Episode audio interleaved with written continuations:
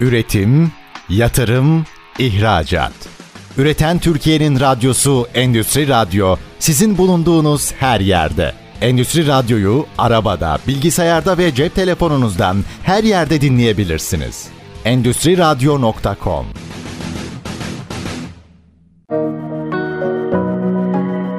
Bikem Öğünç Demir'in hazırlayıp sunduğu Robot Yatırımları programı başlıyor.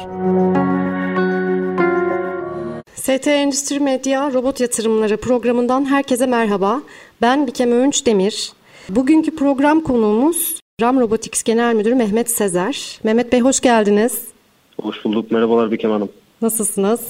İyiyim sağ olun. Çok şükür. Siz nasılsınız? Sağ olun. Mehmet Bey şimdi RAM Robotics 2017 yılında Ankara'da kurulan bir firma. Bunu zaten biliyoruz. Daha sonra ama bu süreçte sanıyorum merkeze Konya'ya taşındı. Dilerseniz biraz siz bahsedin e, süreçten. Neler yaşandı? Merkezinizi Konya'ya taşıma fikri nasıl oluştu? Zaten orada bir şubeniz vardı. Evet. Şimdi şöyle izah edelim o konuyu. 2017 senesinde RAM Robotics kuruldu. İki ortaklı olarak kuruldu. Bu süreçte de merkezimizi Ankara yapıp üretim üssümüzü Konya'da tuttuk. Süreç içerisinde bir ortaklardan ayrılma durumu söz konusu oldu. Buna binaen de üretim yerimizde Konya'da olduğu için zaten şirketin merkezini de Konya'ya taşımış olduk. Hı hı. Peki bu taşınma size nasıl bir etki yarattı? Yani şöyle söyleyebiliriz. Konya'da artık merkezin de Konya'da olmasa tabii finansal prosedürlerimizi daha kolay hale getirdi. Bir de tabii Konya'daki sürecimizde de gelişmemize katkısı oldu. Peki Mehmet Bey şimdi ben biraz da şeyden bahsetmek istiyorum. Çok yeni bir pandemi atlattık. Hatta atlattık mı o bile çok net değil. Tabii bu süreçte iş hayatında çok ciddi değişimler yarattı. Bu sürecin etkileri de devam ediyor. Sizin de kuruluşunuz aslında 2017 ve çok da üzerinden bir vakit geçmeden böyle bir sürece girdiniz. Bu süreçte evet. pandemi ve daha sonrasında olumlu veya olumsuz etkileri ne oldu sizin adınıza ve sektör içinde değerlendirmede bulunursanız sevinirim. Yani direkt pandemi olarak değerlendirmek bizim özelimizde çok mantıklı olmayabilir. Çünkü yeni kurduğunuz bir şirketin bir piyasada oturma süreci var. Bu oturma sürecini biz pandemiyle beraber atlattık diyebiliriz. O noktada bize pandeminin biraz daha yardım oldu. Ama genel sektör olarak pandeminin bizim sektörümüze bence olumlu bir katkısı oldu. Çünkü insan gücünün bu şekilde devam etmeyeceğinin farkına daha iyi varıldı. Ve makineleşmenin ve Endüstri 4.0 ve otomasyona yatırım yapmanın önemi biraz daha ortaya çıkmış oldu. Peki pandeminin bizim açımızdan bize yardımları oldu dediniz ya bunu biraz açar mısınız? Mesela ne gibi farklılıkları oldu, olumlu tarafları oldu sizin adınıza? İşinize yani nasıl bir katkısı oldu? Şöyle söyleyebiliriz. Pandemiyle beraber iş gücünün önemi biraz daha ortaya çıktı. Kalifiye personelin önemi biraz daha ortaya çıktı pandemiyle beraber biliyorsunuz çok fazla kapanma oldu dünya genelinde bizim ülkemizde de oldu. Bu noktada da robotların otomasyon sistemlerinin önemi biraz daha arttı. İnsandan bağımsız kurulan sistemlerle işleyen düzenlerin önemi biraz daha artmış oldu. Bizim de sektörümüz bu yönde olduğu için bize katkısı bu yönde oldu. Peki bu dönüşüm, bu etkilenme iş gücü tarafında olumsuz bir etki yaratmadı mı sizce? Ya da yarattığını İş... düşünüyor musunuz? Yani hani robotlarla ilgili yaklaşımları çalışanların adına sorarsak hani bu konuda düşünceleriniz neler? İş gücü anlamında ilk etapta zaten bir önyargıyla karşılaşıyoruz biz her müşterimizde. Hani bir robot yatırımı yapıldığı zaman işte en az 3-4 personelden feragat edilmesi gerekiyor gibi bir yaklaşımla geliniyor ilk etapta bize. Ama biz işin öyle olmadığını müşterilerimize de anlatıyoruz. Bu noktada şöyle bir yatırım oluyor. Normal kalifiyeli kaynakçının yerini robot operatörleri almış oluyor. İşte yeni sektörler ortaya çıkmış oluyor bizim sektörümüzle beraber. İşte robot servis bakım mühendisleri ortaya çıkmış oluyor. Devreye alma mühendisleri ortaya çıkıyor. Proje mühendisleri ortaya çıkıyor. Bu noktada bu şekilde bir artı katkısı var aslında. Çünkü robotik sistem yatırımı yapan bir müşteri tabii ki iş hacmini arttırıyor. Bu iş hacminin artmasıyla beraber aslında atölyedeki çalışan mavi yaka personel sayısı da artmak zorunda kalıyor. Çünkü robota ürün beslemesi gerekiyor. Anlıyorum. Bu yeni sektörler, yeni meslekler ortaya çıkıyor ya bu dijitalleşmeyle beraber Endüstri 4.0, yapay zeka dediğimiz noktada. Peki bu sektörlere ve yeni mesleklere kalifiye eleman yetiştirmek adımına yeterli bir noktada mıyız? İşte o, o noktada bizim gibi entegratörler biraz daha devreye giriyor. Biz bu noktada yetiştirmeyi sağlıyoruz piyasaya bu tarz personelleri ve bu personeller de piyasada iş imkanı bulmuş, bulma imkanı sağlıyor. Ama bu noktada yeterli miyiz derseniz bence daha yeterli seviyesine ulaşamadık. E, neler yapılmalı peki? Yeterli seviyeye ulaşabilmek için ne kadar bir yolumuz var? Öngörünüz nedir bu konuda? Yani yolu tabii ki bizim takdir etmemiz belki çok uygun olmayabilir ama şöyle bir şeyden bahsedebiliriz. Hani bu noktada kalifiye personeli bizim çekinmeden alıp biz müşterilerimize şöyle bir imkan sunuyoruz. Mesela bir örnek vermek gerekirse Tabii. e, eğitim alacak bir personeli ya da iki ya da üç hani müşterimizin belirlediği sayıdaki personeli biz kendi sahamızda eğitiyoruz. Robot yatırımını robotu daha müşterimizin sahasına kurmadan. Bu şekilde de sahaya robot kurulduğu anda müşterimizin zaten en az elinde iki ya da üç personeli kalifiye olma seviyesinde yola başlamış oluyor. Bu noktada da hani bizim böyle bir katkımız var bu kalifiye personel yetiştirme noktasında. Ama bunu tüm entegratörler yaparsa bu noktada çok kısa bir sürede bence yol kat etmiş oluruz. Peki müşterileriniz sizden böyle bir talepte bulunuyor mu? Yoksa siz mi bunu gerekli görüp bu olmalı diyorsunuz müşterilerinize?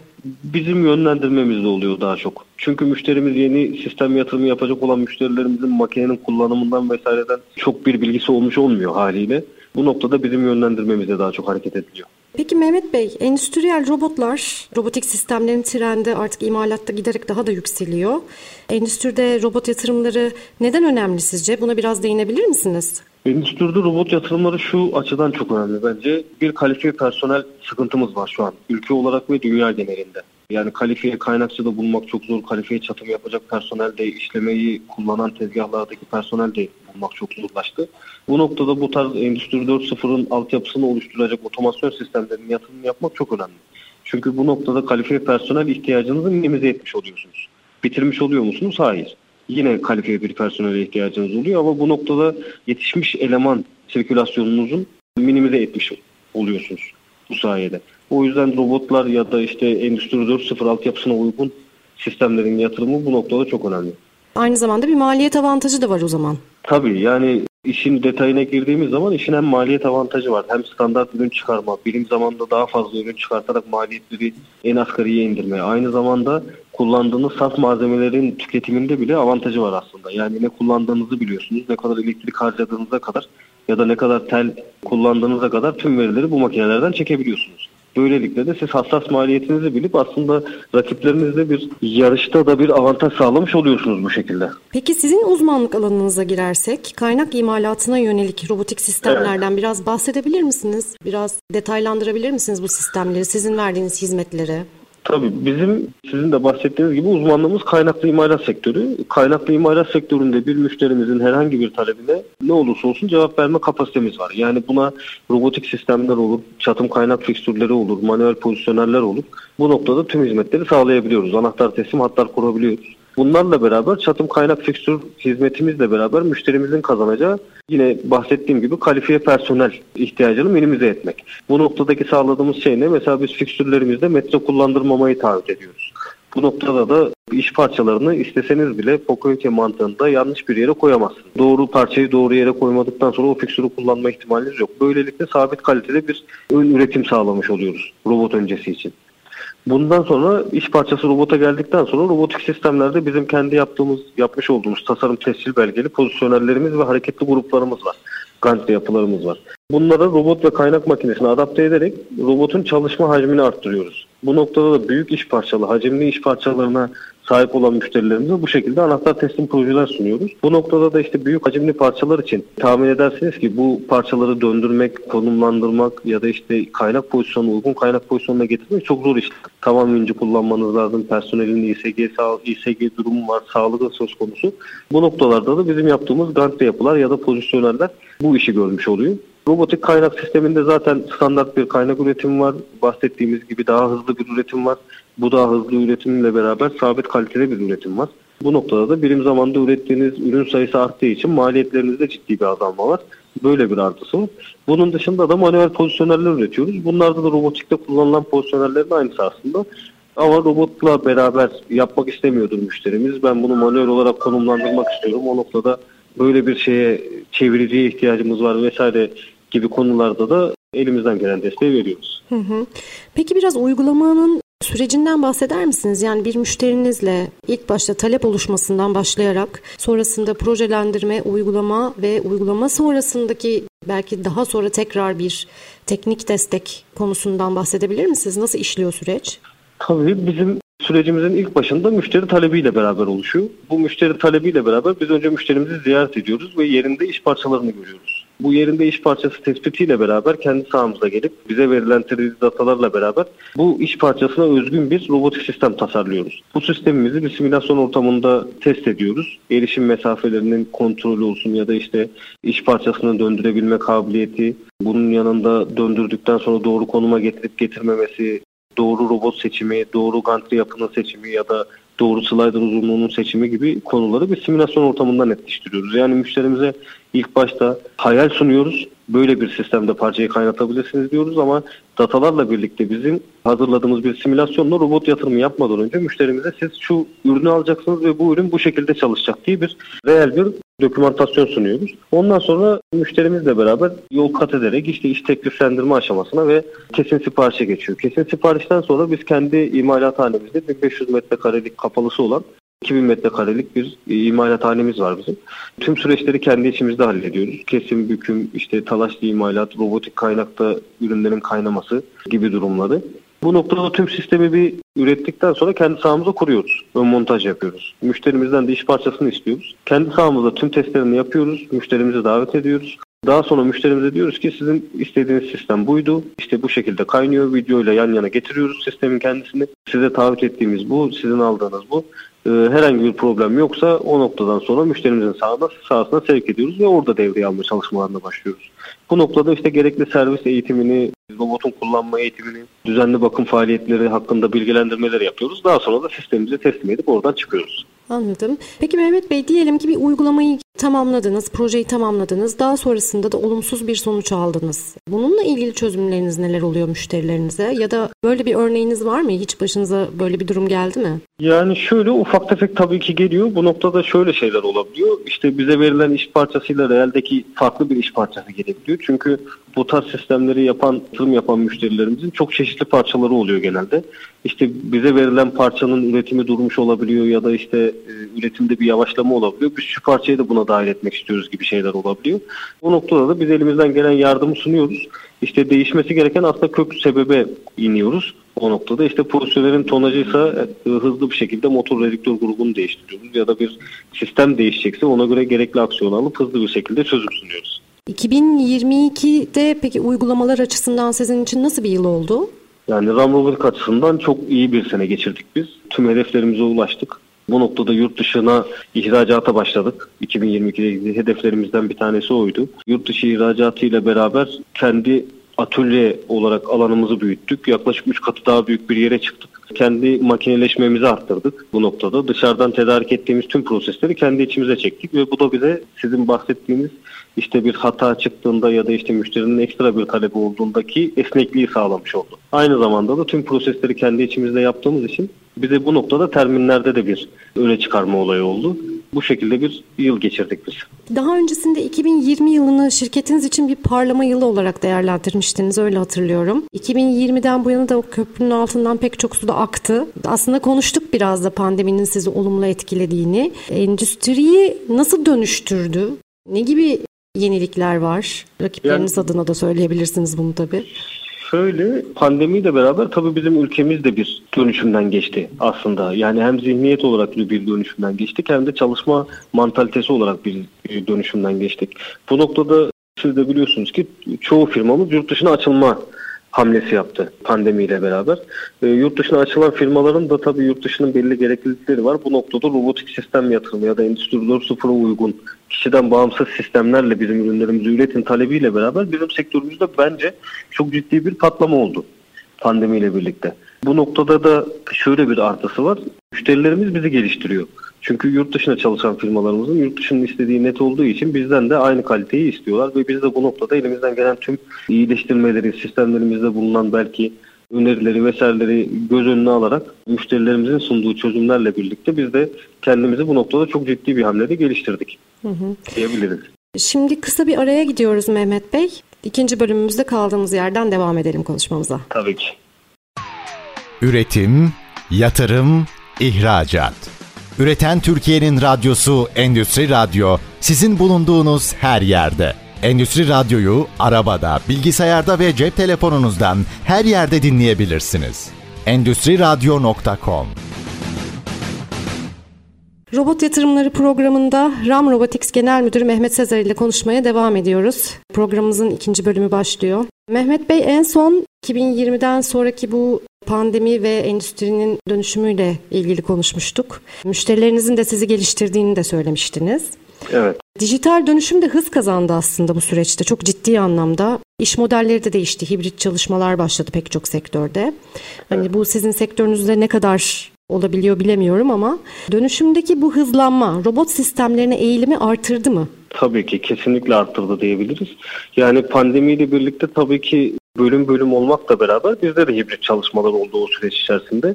ARGE birimimiz hibrit çalışmayla ilerledi bu süreçte. Çünkü bu noktada fiiliyatta bulunması gerekmiyorsa mümkün olduğunca hibrit çalışmaya dönmeye çalıştık ki biz de insanlardaki bu pandemi endişesini ve korkusunu ortadan kaldırabilmek için. Ama belli birimlerimiz var ki devreye alma birimimiz mesela. Bu noktada sahaya gidip bir fiil çalışmak zorunda. Montaj ekibimiz sahaya gidip bir fiil çalışmak zorunda. Bu noktalarda mecburen hibrit çalışmaya geçemedik süreç içerisinde. Robotik sistemlere bu süreçteki eğilim tabii ki arttı. Yani sadece kaynaklı imalat sektörü olarak düşünmeden geniş çerçevede sektör olarak bakacak olursak İnsanlar CNC besleme robotlarına da çok ciddi talepler gösteriyorlar şu an. Çünkü 2-3 tane CNC'yi koyup bir tane tek robot koyarak ortaya üst CNC'nin koordinasyonunu sağlayabiliyorlar, organizasyonu sağlayabiliyorlar. Ya da paletleme, paketleme sistemlerinde olsun insanlar ağır çuvallarla çalışmak istemiyorlar son dönemdeki süreçte. Çünkü pandeminin herkeste bir olumsuz etkisi var vücudunda. Hı hı. E, bu noktada ağır yükte çalışmak istemeyen personeller için de paletleme ve paketleme sektöründe çok ciddi bir hızlanma var ve artış var. Pandemi bizim sektöre genel olarak baktığımız zaman tabii ki olumlu yansıdı olarak düşünebiliriz ama her müşterimizin çektiği gibi kalifiye personel sıkıntısını bizim gibi entegratörler de, üretim yapan entegratörler de çekiyor. Bu süreçte bunları absorbe etmeye çalışıyoruz bize. E peki sizce Endüstri 4.0 dediğimiz noktada Türkiye gerçekten bu Endüstri 4.0 konusunda olması gerektiği yerde mi? Bence değil. Yani bu kararı vermek tabii ki bana düşmez ama ben kendi görüşümü paylaşayım. Bu noktada Endüstri 4.0 bizim yaptığımız makinelerle beraber biz aslında temelini oluşturduğumuza inanıyorum ben. Endüstri 4.0'a bir temel atıyoruz. Çünkü Endüstri 4.0 dediğiniz zaman akıllı fabrikalar, karanlık fabrikalar devreye giriyor ve bu noktada çok e, ucu açık bir tabir aslında Endüstri 4.0 dediğimiz tabir. Bizim yaptığımız makinelerle beraber bir sağlıklı veri akışını sağladıktan sonra bunların işleneceği bir platform lazım aslında. Şimdi müşterilerimizin hepsi Endüstri 4.0 diyerek hani dile kolay geldiği için herkes söylüyor Endüstri 4.0 ama bunların bir veri işlenmesi prosesi var siz de biliyorsunuz. Bu verilerle beraber zaten ortaya bir Endüstri 4.0'lık yapı ortaya çıkmış oluyor. Bu noktada bence hak ettiğimiz yerde değiliz ama gereken tüm adımları attığımıza da inanıyorum. Dünyada şu anda salgınlar bitmiş değil. Yeni bir pandemi olursa süreçte farklılıklar olur mu? Sizce bir değişim söz konusu olur mu? Yani daha hazırlıklı olmak adına neler olabilir sizce? Yani şöyle diyebiliriz. Bir provayı zaten atlattık dünya olarak ya da Türkiye olarak konuşacak olursak. Bir pandemi provasını atlattık. Çok da fazla zarar vereceğini ben şahsen düşünmüyorum tekrar bir pandemi olmasının.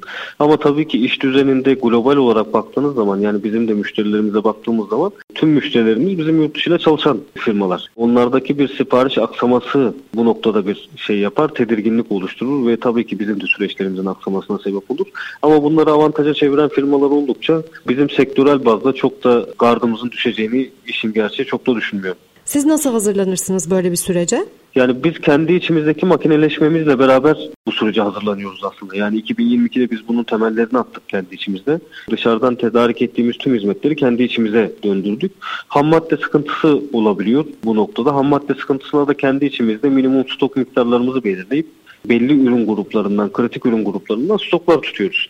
Böylelikle de müşterilerimiz bir sistem istediği zaman 8-9 ay terminler vermek yerine 3-4 aylık terminlerle süreçleri aşabiliyoruz. Müşterilerinizi de bu şekilde mi hazırlamış oluyorsunuz aslında bakarsanız? Evet, yani böyle aynen. diyebilir miyiz? Tabii ki müşterilerimiz tarafından şöyle sunuyoruz biz bu hizmetimizi aslında. Şimdi görüştüğümüz çoğu müşterimiz tabii terminlere alışmışlar. Hem ham madde eksikliğinden olabilir bu işte terminler hem süreçlerin yavaş işlemesinden dolayı olabilir. Biz onlara bu şekildeki bir yaklaşımımızla beraber gayet memnun kalıyorlar. Tamam peki biraz da şeye değinmek istiyorum ben. 2022 aslında aynı zamanda bu döviz kurlarındaki yükselmeyle beraber pek çok şirket için zorlayıcı bir yıl oldu. Maliyetler arttı. Bunlar yatırımlara olumsuz yönde de yansıyabildi kimi zaman. Bunu sizin sektörünüz adına nasıl değerlendiriyorsunuz? Yani bizim buradaki sektörümüzdeki yansıması dönem dönem değişti. Şöyle değişti. Döviz kurullarındaki hareketlilik e, sektörel bazda tedirginliğe yol açtı. Yani çünkü biz şimdi yaptığımız sistemlerdeki bize ürün girdilerinin hepsi dövizde olduğu için biz de mecburen dövizde satmak durumunda kalıyoruz bu tarz sistemleri. Şimdi dövizde sattığınız zaman da dövizin ne olacağı belli olmadığı zaman müşterilerimizde şu tedirginlik oluyor. İşte ben euro örnek veriyorum 15 lirayken aldım ama 25 lirayken ödersem ben zarar edeceğim. TL olarak düşündüğü zaman gibi durumlar söz konusu oluyor. Bu noktada da müşterilerimizi doğru yönlendirmeye çalışıyoruz ama çok da elimizden bir şey gelmiyor tabii yani herkesi bizim finanse etmemiz gibi bir durum zaten söz konusu değil. Bu noktada da müşterilerimize doğru yönlendirmeleri yapıyoruz. Yeni yatırımlar için de çekimserlik yaratıyordur bu tabii ki değil mi? Tabii ki yani bizim için zaten en büyük dezavantajı oluyor çünkü sürecin ne olacağını belli olmaması ya da stabil bir sürecin ilerlememesi bu noktada sektörümüzde bir durgunluk yaratıyor. Peki beklentileriniz neler bu yönde? Yani beklentimiz olarak bizim stabil bir durum olması halinde bizim için aslında sektörümüz adına ve genel sektör anlamında da aslında bu böyledir.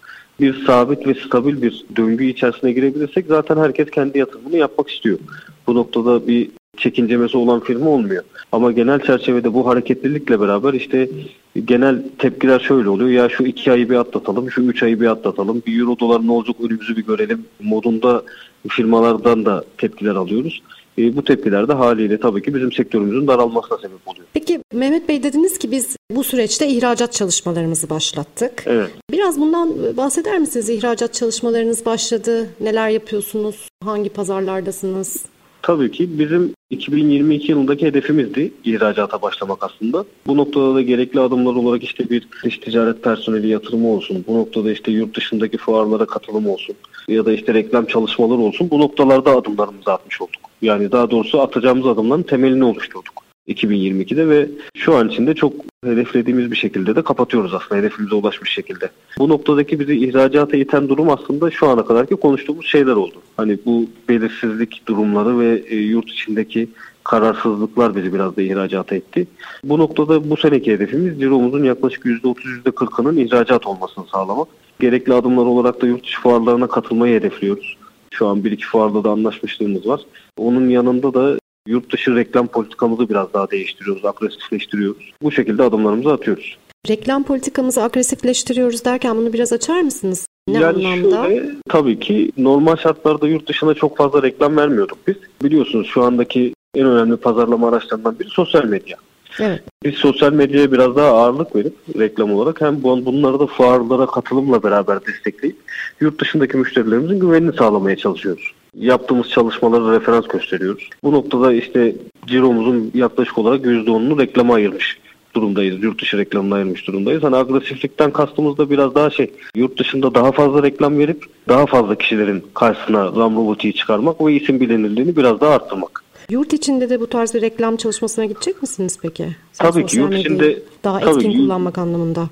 Tabii ki yurt içinde stabil giden bir e, reklam politikamız var zaten. Çalışmalarımız var. Bu noktada yurt içindeki reklam politikamızı da biraz daha arttırıyoruz. Sosyal medya üzerinden ve katıldığımız fuarlar üzerinden. Yurt içinde bir stabilliği sağladık. 2021 ve 22 senesi için konuşuyorum. 2023'ü de biraz daha ağırlığımız yurt dışı olarak yine yurt içindeki stabilliği koruyarak devam edecek. Peki ağırlığı hangi, yani yurt dışı diyoruz ama ağırlığı hangi pazarlara veriyoruz? Hangi ülkelere veriyoruz, veriyorsunuz? Yani o biraz değişken oluyor süreç içerisinde ama şöyle söyleyebiliriz. Bizim hedefimizde Türkiye Cumhuriyetler ve Avrupa var bu noktada. İlk etapta Türkiye Cumhuriyetlerle başladık 2022 yılında. Aldığımız geri dönüşlü ve feedbackler sayesinde bunu Avrupa'ya taşımamız gerektiğini tespit ettik. Bu sene biraz daha Avrupa ağırlıklı gideceğiz. Ama yine tabii ki Türkiye Cumhuriyetleri olsun ya da işte İsrail bölgesi olsun vesaire o bölgelere de pazarlamamız devam ediyor. Türkiye Cumhuriyetlerde yoğun bir eğilim var mı bu anlamda? Talepler oluyor tabii. Aynen. Nerelerden oluyor ağırlıklı? Hangi yani ülkelerden? Özbekistan, Türkmenistan, Kazakistan o bölgelere e, şu an için yoğun bir talebimiz var. Orada da gelişen ciddi bir pazar var o zaman bu açıdan bakıldığında. Tabii ki yani hem hükümetin sürdürmüş olduğu politikayla beraber bu noktada o Türkiye Cumhuriyetlerde ciddi bir sanayileşmenin gelişme yönünde bir eğilimi var. Bu eğilimi de kaçırmadan biz de kendi safımıza almak istiyoruz. Peki e, Mehmet Bey bir de partner olduğunuz markalarınız var. Bu markalarla süreç nasıl işliyor? Buna da değinebilir miyiz? Tabii partner olduğumuz robot tarafında bizim sadece Yaskava var. Yaskava Türkiye ile çalışıyoruz. Kaynak makinesinde de Fronus'le ve ESAP firmalarıyla çalışıyoruz. Bu noktalarda sağ olsunlar onlar bizden desteklerini esirgemiyorlar. Biz de onların önderliğinde bize sağlamış oldukları hizmet kalitesini hiç bozmadan müşterilerimize veriyoruz. Birlikte bu şekilde bir partnerlik yapıyorsunuz yani. Tabii ki aynen. Yani partnerliğimiz bu şekilde ilerliyor. Bize özgü yazılımlar çıkartıyorlar. Bizim kendi katkı sağladığımız yazılımlar oluyor. Kendimize özgü. Bu şekilde sağ olsunlar onlar da bize yardımlarını esirgemediği için sektörde bu şekilde ilerleyebiliyoruz. E, peki biraz da tekrar size dönelim. ARGE'den biraz bahsedelim. ARGE çalışmaları açısından nasıl işliyor süreç sizde? Bizde ARGE çalışmaları şöyle, şimdi entegratör boyutunda çalıştığımız için biz normal tasarımlarımızın standartlaşması boyutunda biz bir ARGE çalışması yaptık 2022 senesinde. Şu anda tüm tasarımlarımız bizim standart ve modüler. E, modüler olmasının avantajını da şöyle yaşıyoruz. Stoklu imalat tutabiliyoruz kendi içimizde. Ürünleri stoğu yapıp müşterimiz istediği anda Lego mantığında aslında işte şundan 9 metre slider buraya bir kolon getireceğiz, buraya bir yatay eksen koyacağız gibi durumlarda çok hızlı aksiyonlar alabiliyoruz. Bunun yanında bir de yazılıma yatırım yapıyoruz biz bu sene. Yazılımda da kendi yazılımlarımızı çıkarma hedeflerimiz var. Bu noktada da ciddi adımlar attık, ciddi projeler yazıyoruz. Zama ait özgü, diğer entegratörlerde olmayan yazılımlar çıkartacağız inşallah 2023 senesinde. Bu size ne gibi bir avantaj getirecek? Peki kendi yazılımınız, yazılıma yaptığınız yatırım? Tabii şu şekilde öngördüğümüz bize getirisi diğer entegratörlerden bir sıfır öne geçmiş olacağız. Bu noktada bizim sunduğumuz yazılımla müşterilerin robot kullanmalarını kolaylaştıracağız. Nitelikli personele ihtiyaçlarını azaltacağız. Otomatik parametrelerin belirlenmesinden tutun da işte parçaların kaynak noktalarının otomatik belirlenmesine kadar yani birçok fikir var aklımızda ve projeye döktüğümüz. Bu noktada ciddi gelişim sağlıyoruz. Ama üzgünüm daha fazla detay veremiyorum. Ee, çok yakında şeyini yapacağız. Lansmanlarını yapacağız. E, onu soracaktım ben de. Ne zaman hani devreye sokmayı planlıyorsunuz? Ee, Haziran Haziran gibi hepsi devreye girecek ama tabii Mart ayından itibaren şeylere başlayacağız. Lansmanlarına başlarız. Yani müşteri tarafında ciddi avantajlar elde edilecek o zaman Tabii. öyle değil mi? Tabii kesinlikle. Yani zaten amacımız müşteriye daha kolay bu sistemleri adapte edebilmek. Müşterilerimizin işte kullanım olarak ön yargısını ya da işte böyle bir yatırım maliyetinin amortisman süresinin kısalmasıyla ilgili ön yargılarını bu şekilde absorbe edebileceğiz. Ön yargılar derken müşterilerin bu ön yargılarını bu şekilde telafi edebiliyoruz diyebiliriz o zaman. Tabii ki şöyle yani bir yatırım yapacağınız zaman sonuçta bizim sistemlerimiz şöyle çok ucuz sistemler olmadığı için müşteriler tabii ki doğal olarak şu süreci düşünüyor. Yani böyle bir yatırım yaptıktan sonra biz bunu ne kadar sürede devreye alabileceğiz ya da tam verimli kullanabileceğiz gibi bir düşünce ortaya çıkıyor. Bu sürelerde de bizim yapacağımız yeniliklerle beraber bu noktada süreleri kısaltma anlamında zaten ciddi bir katkısı olacak. Bu süre kısaltmayla beraber müşteriye yaptığı yatırımın geri dönüşü olarak para kazandırma anlamında maddi geri dönüşü olarak da ciddi bir kazanım sağlattıracağız. Peki Mehmet Bey şimdi tekrar kısa bir araya gideceğiz. Üçüncü bölümümüzde tekrar konuşmaya devam edelim. Tamamdır. Üretim, yatırım, ihracat. Üreten Türkiye'nin radyosu Endüstri Radyo sizin bulunduğunuz her yerde. Endüstri Radyo'yu arabada, bilgisayarda ve cep telefonunuzdan her yerde dinleyebilirsiniz. Endüstriradyo.com Robot Yatırımları programında 3. bölümdeyiz. RAM Robotics Genel Müdürü Mehmet Sezer'le konuşmaya devam ediyoruz. Mehmet Bey en son yazılım yatırımlarınızdan bahsetmiştik. Şimdi de ben birazcık sizin kaynak uygulamalarınızdan, sistemlerinizden ve çözümlerinizden bahsetmek istiyorum. Biraz tek tek bize ayrıştırıcı yanlarını açabilir misiniz? Tabii ki. O konuda şöyle bir ayrıştırıcı tarafımız var. Bizim kaynaklı imalata yönelik yaptığımız sistemlerin servis maliyetleri çok az seviyelerde ve oluşturduğumuz kompakt yapılar sebebiyle minimum duruşlar sağlayarak servis hizmetinin sağlanmasını sağlıyoruz. Yani bu minimum duruşlardan kastımız bir imalat süreciniz var ve bir bakım zamanınız belirliyorsunuz e, müşteri tarafından. Bizim yaptığımız kompakt yapılarda servis maliyetleri çok az seviyede çünkü neden? Servis maliyetlerini düşürebilmek için sistemlerin hepsi Lego mantığında bir önceki 10 dakika önce falan bahsettiğim gibi e, Lego mantığında olduğu için e, bakım maliyetleri de çok az bu sistemlerin. Kullandığımız ürünlerin hepsinin standart üstü ürünler olduğu için de servis ve bakım maliyetleri minimum seviyede oluyor. Bu noktada kompakt ve standart yapılar yapıyoruz. Kompakt ve standart yapıların artısı da müşterimizin bir aldığı sistem, kaynaklı imalata uygun bir sistemin daha sonra revizyonu ve benzeri gibi bir durumu işte erişim mesafesinin arttırılması olsun, kaldırma tonajının arttırılması ya da azaltılması gibi konularda direkt çözüm sunabiliyoruz bu noktada. Bununla beraber tabii bir de proses var. Bizim sektörümüzdeki yani kaynaklı imalat sektöründeki en önemli olan şeylerden bir tanesi de proses. Bu proses de tecrübeyle elde ediliyor. Bu noktada gerekli kaynak mühendislerimizin tecrübesi olsun, gerek bizim firmamızın yapısal tecrübesi olsun, müşterilerimize anahtar teslim projesi sunmak için bize gayet yeterli bir donu oluşturuyor. Peki başka diğer çözümlerinizden, farklı sektörlere yönelik çözümlerinizden bahseder misiniz? Bu noktada şöyle söyleyebiliriz. Yine kaynaklı imalata özel çözümlerimiz var. Robotik çözümler değil, daha çok otomasyonel çözümler olabiliyor bu noktada. Yapmış olduğumuz bir makinemiz var mesela. 3-4 ayrı makinenin yaptığı işi tek bir makinede toplayıp bu makineden de verimlilik anlamında 3-4 makinenin yaptığı işi tek makinede yapıp yaklaşık %300-400 gibi ciddi rakamlarda ciddi oranlarda verimlilik sağlayan özel otomasyon makinelerimiz de var. Bunun yanında zor proseslere daha çok dahil oluyoruz firma olarak. İşte örnek veriyorum 5 santim yüksekliğinde çift taraflı %100 UT kaynak kontrollü olan bir yapının içerisine çift kafa torcu dahil edip sunduğumuz 2,5 metre boyunca kaynakta özel yaptığımız bir otomasyon çözümümüz de var. Bunlar ama tamamen proje bazlı çalışmalarımız oluyor. Seri imalatta ya da hani robotik kaynak sistemi gibi seri imalattaki ürünlerimiz değil. Peki çözüm sunarken müşterinize ve uygulama sırasında neler önemli oluyor sizin için, RAM Robotics için? Tabii bunun en önemlisi müşterimizin beklentisi aslında. Yani böyle bir yatırım yapacakken ya da böyle bir sorunu bir sorunla beraber bize geldiğinde biz önce müşterimizi dinleyip aslında tam olarak ne istediğini irdeliyoruz. Bu irdelendiği bizim tarafta yapılabilir mi yapılamaz mı? Önce onun kararını veriyoruz müşterimizle beraber. Eğer yapılabilitesi varsa bu projenin o noktadan sonra bizim ARGE çalışmamız devreye giriyor. Bu ARGE çalışmasıyla beraber işte bunun daha önce yapılmış örnekleri var mı bir literatür taramasını yapıyoruz. Daha önce yapılmış örnekleri varsa onlar bize tabii feyiz vermiş oluyor. Ama daha önce yapılmış bir örneği yoksa da bu noktada gerekli tüm ARGE çalışmasını yapıp, gerekli mekanizmaları kullanıp, gerekli özel çözümleri bulup, bunları fiiliyata geçirip müşterimize bir taslak hazırlıyoruz.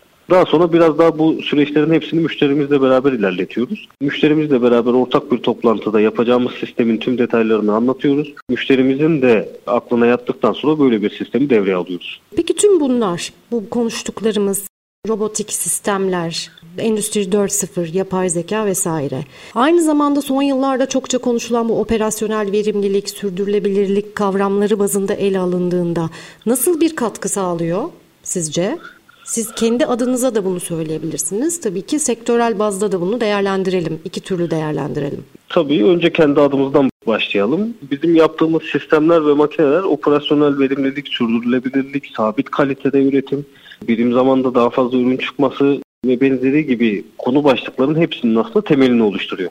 Çünkü bu operasyonel verimlilik dediğimizin temelinde de bir otomasyon endüstri 4.0 yapısının temelinin olması gerekiyor ki operasyonların tamamının belli olması gerekiyor. Örnek veriyorum. İşte standart üretim dediğimizde bir kısıtın olması gerekiyor. Yani kısıttan kastımız şudur. İşte sizin ayda 100 tane şu parçadan üretmeniz gerekiyordur gibi bir kısıt örnek vermek gerekirse.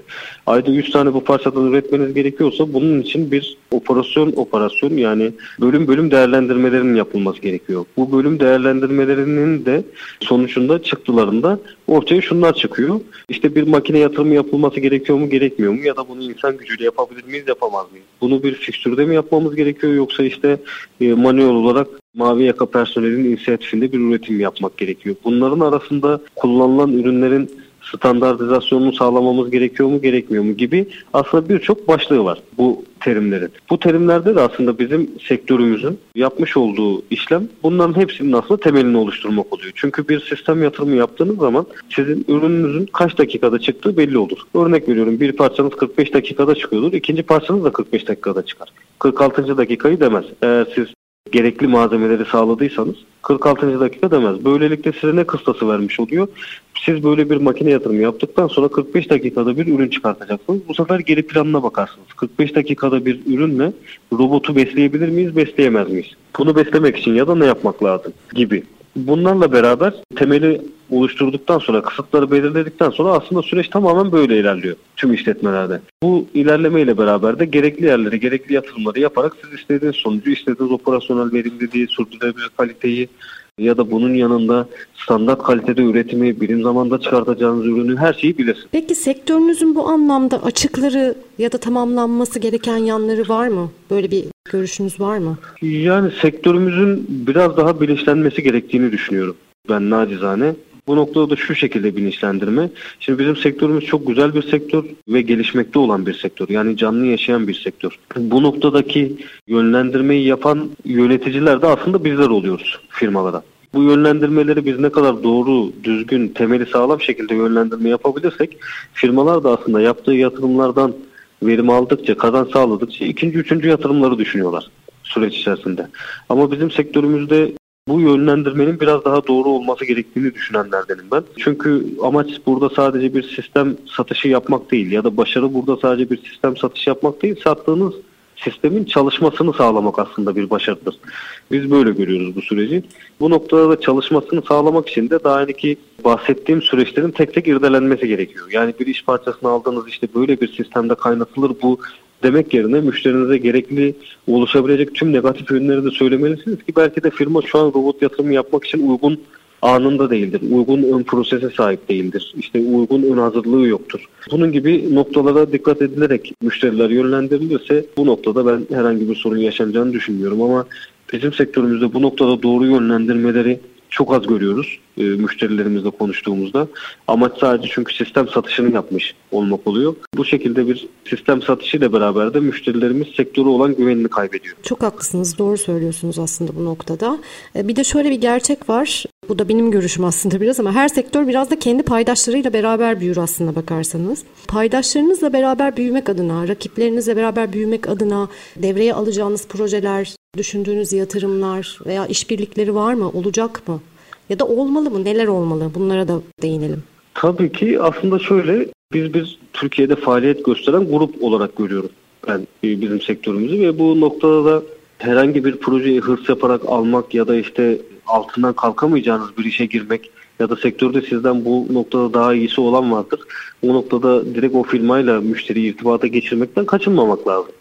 Yani şöyle bir örnek verebilirim mesela. Başka bir, bir müşterimizin taşlama prosesi vardı. Biz normalde taşlama sektöründe değiliz. Ben rakibim olan bir firmayı yönlendirdim. Örnek veriyorum müşterimizi. Sürecin biraz daha böyle ilerlemesi gerekiyor. Hani herkes her işe girmektense herkes uzmanlığında ilerlerse zaten herkes ortak bir paydada buluşabiliyor. Bu noktada da gerekli özgüveni ve bu noktada gerekli hamleleri yapabilmek lazım. Peki bir şey soracağım bu noktada. Biraz önce de konuştuk. İhracat dış pazarlarla ilgili fuarlara katılıyoruz, e, evet. katılmayı planlıyoruz, katılacağız dediniz.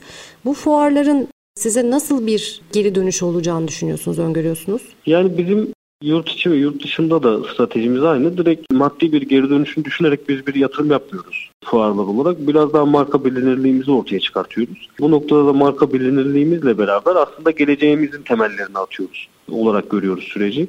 İşte yurt dışı fuarına katılma da bizim için aslında aynı. Bu noktada Avrupa'da olan bir fuara katılıp işte Türkiye Cumhuriyetler'de olan bir fuara katılıp o bölgeye olan ilgimizi göstermek istiyoruz. Ve o bölgeye olan ilgimizle beraber işte 2023 senesinde olmayabilir ama 2024 senesinde mutlaka geri dönüşler olacaktır düşüncesiyle hareket ediyoruz.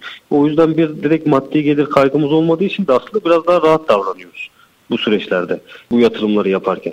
Bu yatırımlarla beraber aslında marka bilinirliğimizi arttıracağız. Bizim ana hedefimiz bu. Peki Mehmet Bey, dijitalleşmenin, dijital dönüşümün geleceğini siz nasıl görüyorsunuz? Yani insanların geçmek zorunda olduğu bir düzen olarak görüyorum. O da şöyle, insanlar artık dijitalleşmeye geçerek yurt dışındaki rakipleriyle beraber rekabet ortamına daha kolay girebilecekler. Çünkü yurt dışındaki bizim rakiplerimiz de aynı şekilde ya da bizim müşterilerimizin rakipleri de aynı şekilde. Ne kadar dijitalleşmeyle, veri toplamayla, standart üretimle bir üretim ya da bir sistem yapabilirsek bu noktada rakiplerimizle olan aradaki farkları kapatıp hatta öne geçme imkanı sağlayabiliyoruz.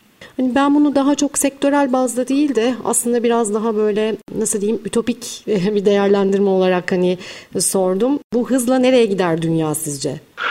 Onu tasvir etmek çok zor. Yani şöyle tasvir etmek çok zor. Dijitalleşme dediğiniz tek kelime olarak görünüyor ama iş detayında çok fazla kompanizasyondan oluşuyor. Bu noktada dijitalleşmeyi nereye uygularsak orada bir sıfır öne geçiyoruz aslında hayatımızda. Bu mutfak aletlerinde de olabilir. İşte şimdi örnek veriyorum airfryer'lar çıktı. Bu noktada bir dijitalleşme var. İşte bizim sektörümüzde farklı dijitalleşmeler var. Üretim sektörüne ait işte veri toplayan farklı dijitalleşmeler var. Hani bunlarla beraber dijitalleşmeden kaçamayacağımızı artık bence insanoğlu olarak her şeyin farkına vardık. Bu dijitalleşmeye ayak uydurup adaptasyonumuzu hızla sağlayabilmemiz lazım ki biz de dünyadan kopmayalım. Yani yapay zeka dünyayı yönetecek mi sizce? Yani yakın zamanda olmasa da elbet bir gün diyelim. ha, böyle bir şey olmalı mı? Yok kesinlikle kesinlikle olmamalı.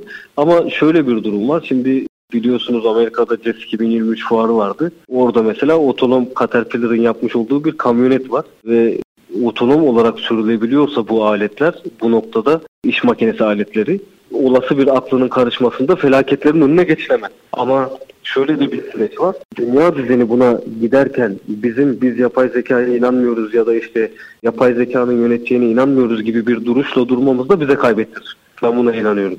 Bu noktada da dijitalleşme, yapay zeka ya da bunun adına ne dersek gereken tüm hamlelerimizi kendi içimizde hem ülkemiz adına hem de bireysel olarak yapabilmemiz lazım.